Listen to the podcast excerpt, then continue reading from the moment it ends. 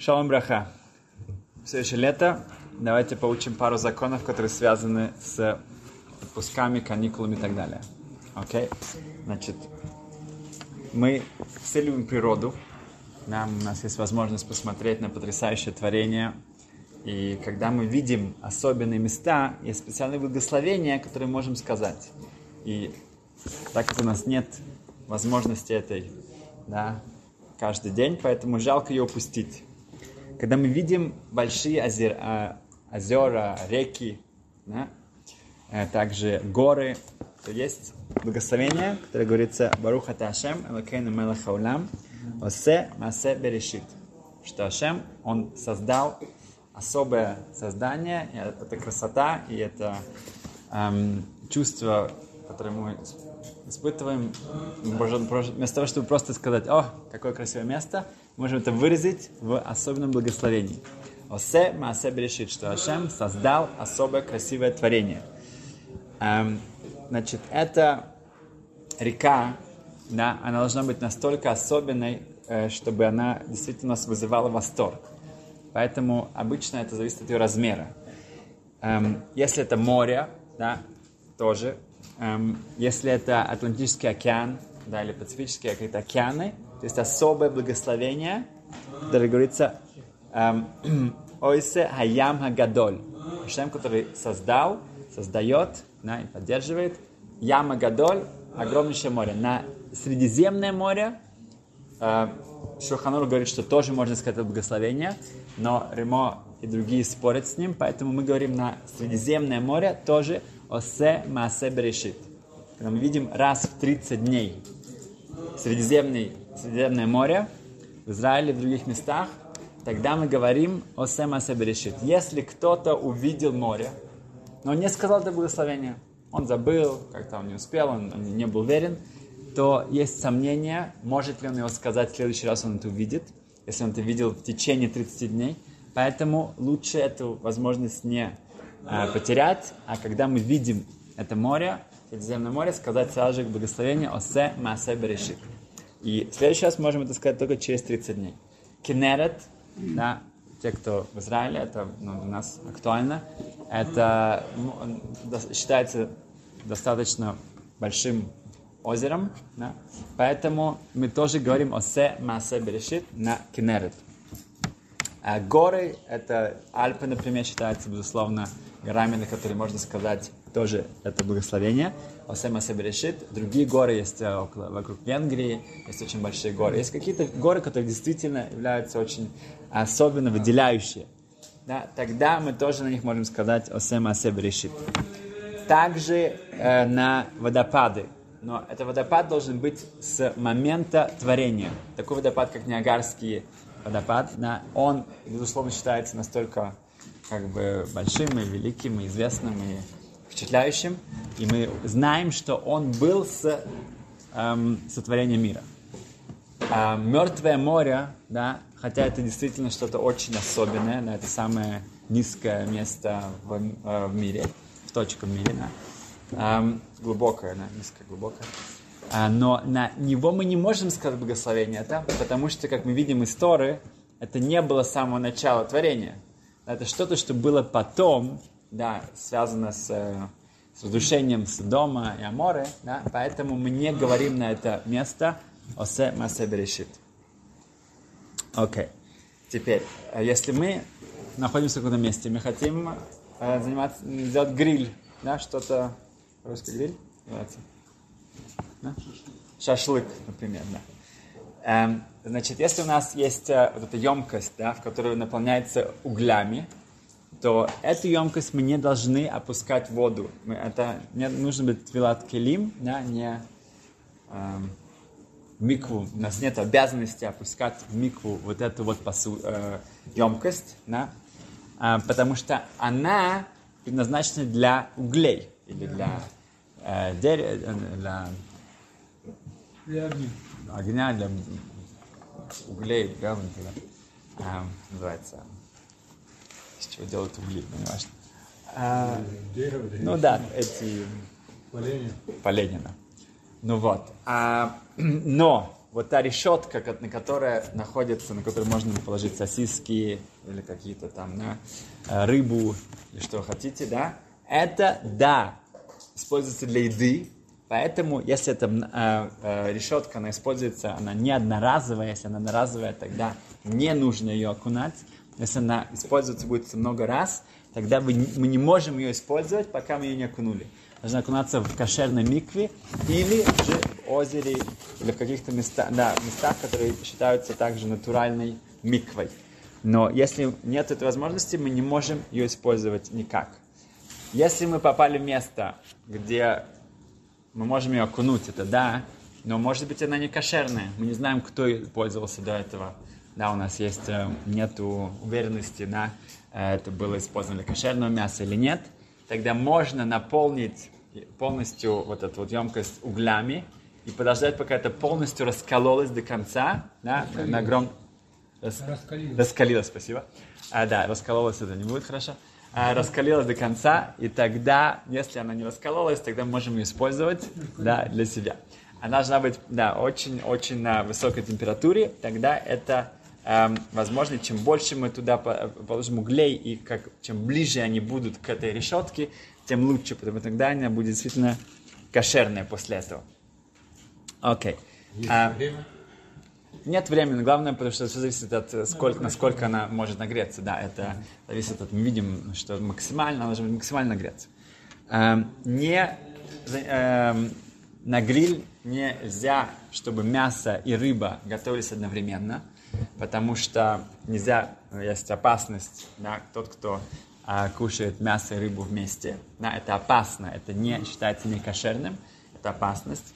И поэтому надо, чтобы это было сделано отдельно, и опять же не было какого-то мясного жира, да, и так далее. Но если мы это делаем далеко друг от друга, и там нету какого-то жира, который будет прыскаться туда и обратно, да, тогда это можно. Можно даже одновременно их там готовить, но чтобы они были на расстоянии друг от друга. Окей. Теперь, если у нас есть возможность бывать на пляже, то как насчет всех благословений, как насчет молитвы и так далее, и так далее, да?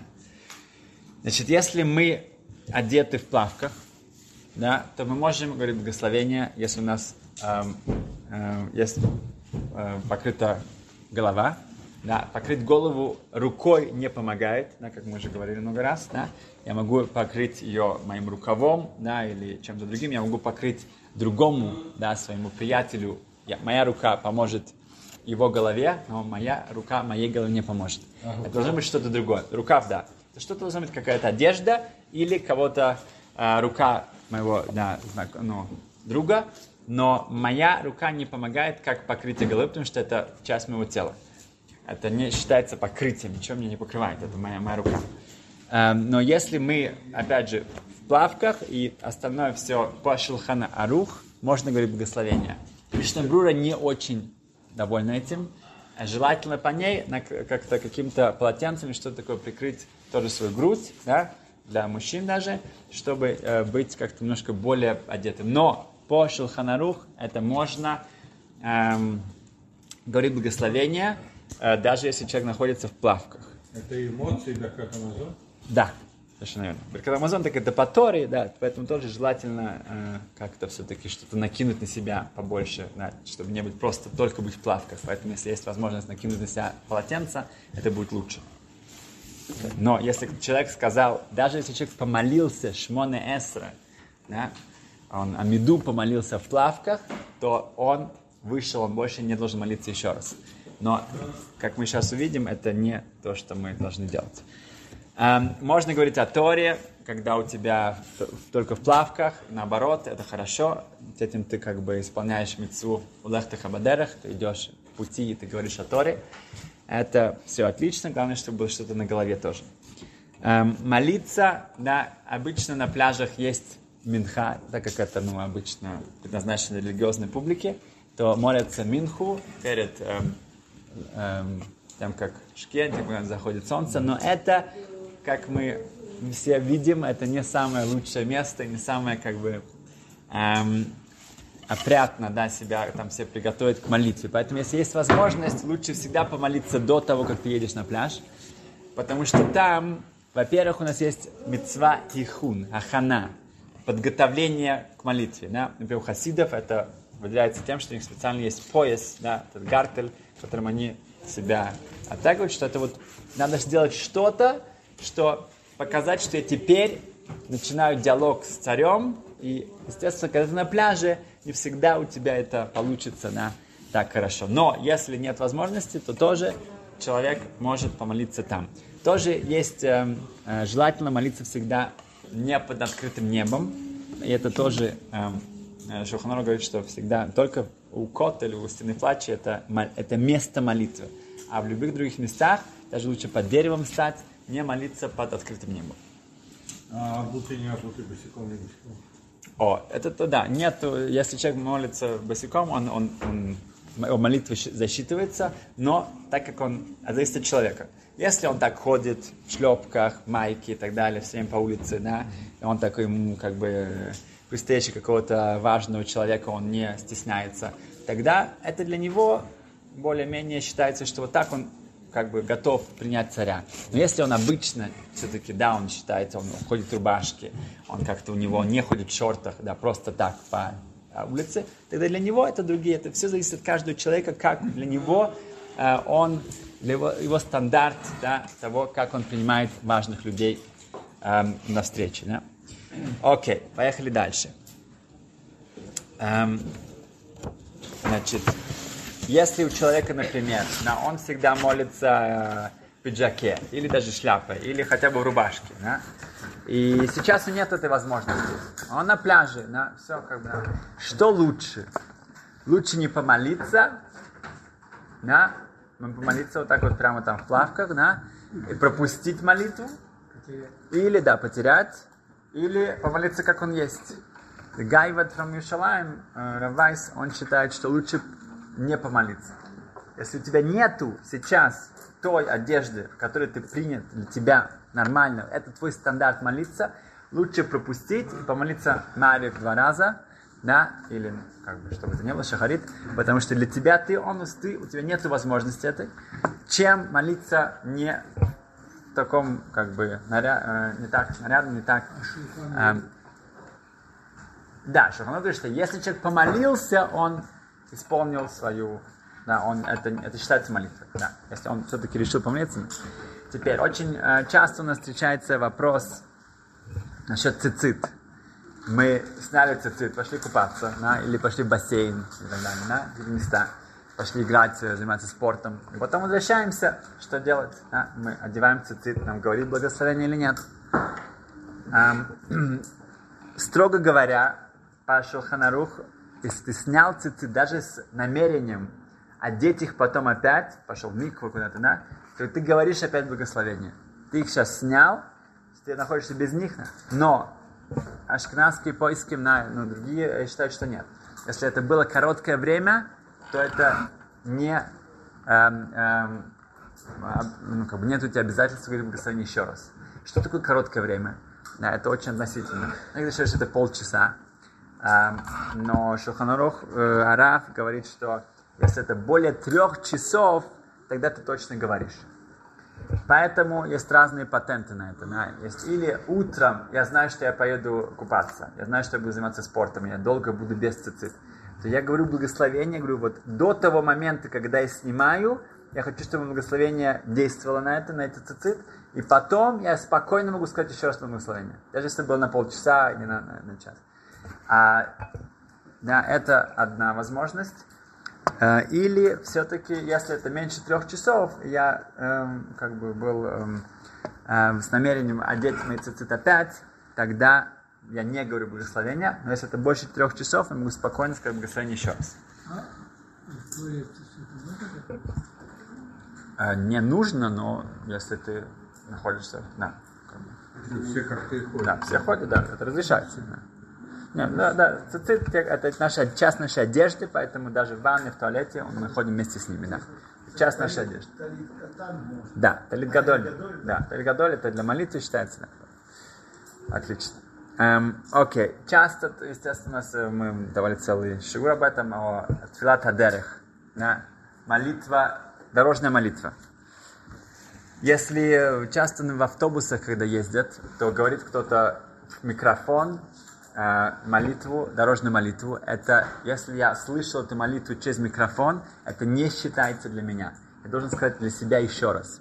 Или сказать с ним слово за слово, или потом сказать его себе, но это не считается, что я сказал. Обычно, если я слушаю кого-то, и у меня есть намерение, что он говорит это для меня, тогда это считается, как будто я сам это сказал. Но если я слышал эти волны голоса, которые через микрофон, это не считается, что я его слышал, поэтому мне нужно сказать это еще раз. Есть еще важное очень мнение, это очень понятно.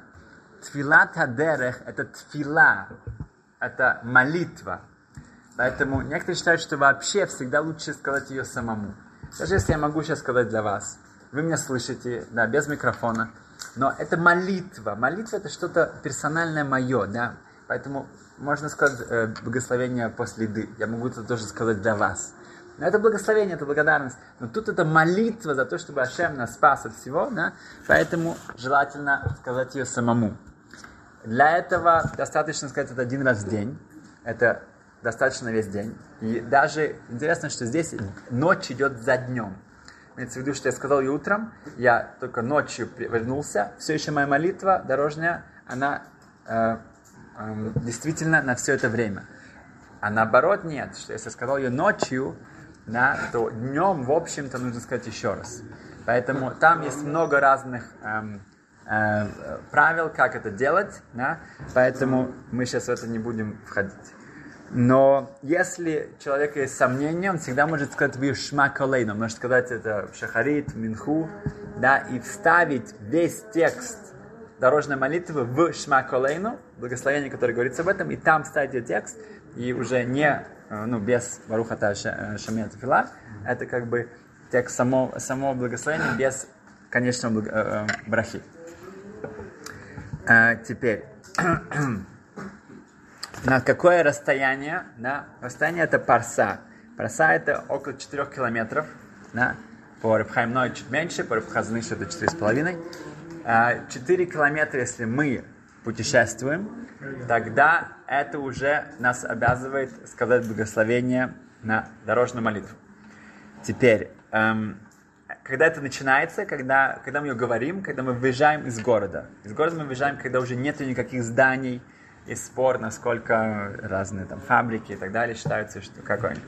Но когда мы выезжаем полностью из города, например, даже если я езжу в аэропорт, то я уже сказал это благословение по пути в аэропорт, я уже в самолете не говорю его еще раз, потому что это все как бы одно путешествие. Если это опасные места, там где недалеко от, я не знаю, там газа и так далее, от арабских каких-то мест, тогда можно сказать, даже если вы не выезжаете из города, даже если это меньше, чем 4 километров, даже если человек идет пешком, да, у него какая-то алиха, да, он какой-то идет на большой какой-то тиуль, да, и там ты, все это проходит пешком, тоже мы говорим эту молитву. В этом тексте молитвы говорится «хайот раот», дикие, опасные, злые животные. Да. И спросили Раббанисяла Соломона, Шлита, это Машгиах Лейквуда, когда он был в такси, его еврейский водитель спросил его, неужели это нужно говорить сейчас? Да, какие опасные животные, да, мы сейчас не путешествуем по какой-то пустыне, по каким-то там другим местам, но какие... Недавно, когда мы были в Америке, то мы видели оленей, бегают по странам, там это действительно есть часто, к сожалению, аварии, это считается, да, хайот раот, да, это это может. Так вот, перед тем, как он ему успел ответить, большая пчела залетела в машину, и она настолько, раздражала этого водителя, что он почти врезался в дерево.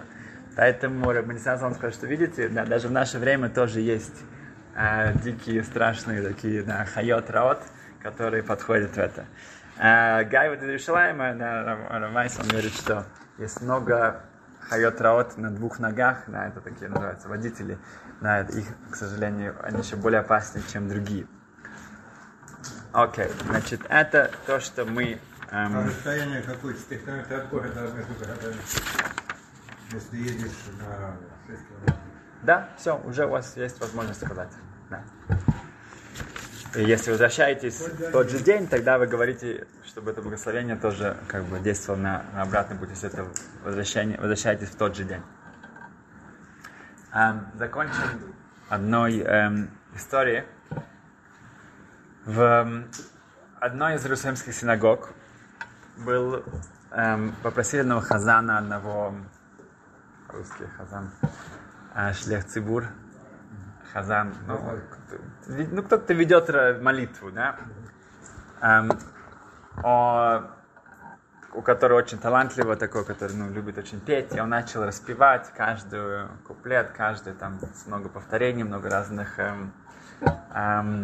мелодий, да, и это как бы заняло как раз в 3 раза больше времени, и просто он не мог остановиться. И один из таких важных людей в синагоге, он как бы, ему это, как, он уже хотел давно уже пойти домой, и да, как бы, у него были другие. И он так немножко своими глазами, как-то он так, какое-то движение, или рукой как-то он так показался, уже сколько можно, да, сколько можно. И именно в этот момент, когда он это, как бы вот это, проявил такую мимику, да, то этот хазан, да, тот, кто молился перед всеми, тот, кто пел, он как-то вот глазом, да, краем глаза, он уловил это движение, и после этого он сник, как бы он все, он пропал, как настроение, и он вместо того, чтобы распевать дальше, он закончил молитву очень быстро, и все разошлись по домам. Кроме этого еврея, который звали Юсиф Шешмилевит, он понял, что это из-за него. Он понял, что он как бы... да, он виноват, он обидел человека публично, в общем-то, да, он как бы его действительно, его честь затронул, да, он остался вот так вот сидеть в синагоге, все уже ушли. Он понял, что он никуда не может пойти. Единственное место, куда он может пойти, в дом к этому человеку. Туда он отправился. Это время было в шаббат. И он постучался, открыл дверь. Он говорит, что можно поговорить с отцом. И он с плачем в шаббат. Да. Большой человек. С плачем, чуть ли там не на коленях, начал умолять, просить прощения, что он сделал, что такое вообще, как он это получилось. Ему настолько жаль, он обидел его. И просто вот, рыдая, «Ани мивакеш михла», я прошу прощения. Чтобы понять это Репшом Швадрон, он рассказывал это с уникальным переводом, что понять это, мы видим, что написано в Перкавот, да, в «Извещении отцов». В 4 главе 1 Мишна говорит о том, что кто считается мехубат, кто считается человек с честью, уважаемый, да? Кто? Как ни странно, да, Мишна говорит нам, тот, кто уважает других. Да? Не как люди думают, тот, кто везде, в прессе, где о нем говорят, все встают перед ним, все его как бы уважают, прямо стрепят. Нет, это нет. Он не считается мехубат. Мехубат тот, кто уважает других. А из тех людей мало кто считается. Да? Если они уважают других, они не считаются мехубат, не считаются уважаемыми. Но в Перкеавод иногда мы читаем Талмуд, мы учим, да, или Перкеавод, или другие. И мы, когда приводится псуким, приводится источник из Торы или из Танаха, мы как-то пробегаем это. Окей, да, там какой-то есть источник. Хорошо, наверняка они знают, как это все выводится. Поехали дальше. Посмотрим внимательно, какой источник приводится там. Говорится так. Эйза мехубат, а мехабет это брет. Тот, кто считается уважаемым человеком, тот, кто уважает другие творения. Творения, да, не сказано людей даже. Творения. Всех, да, всех.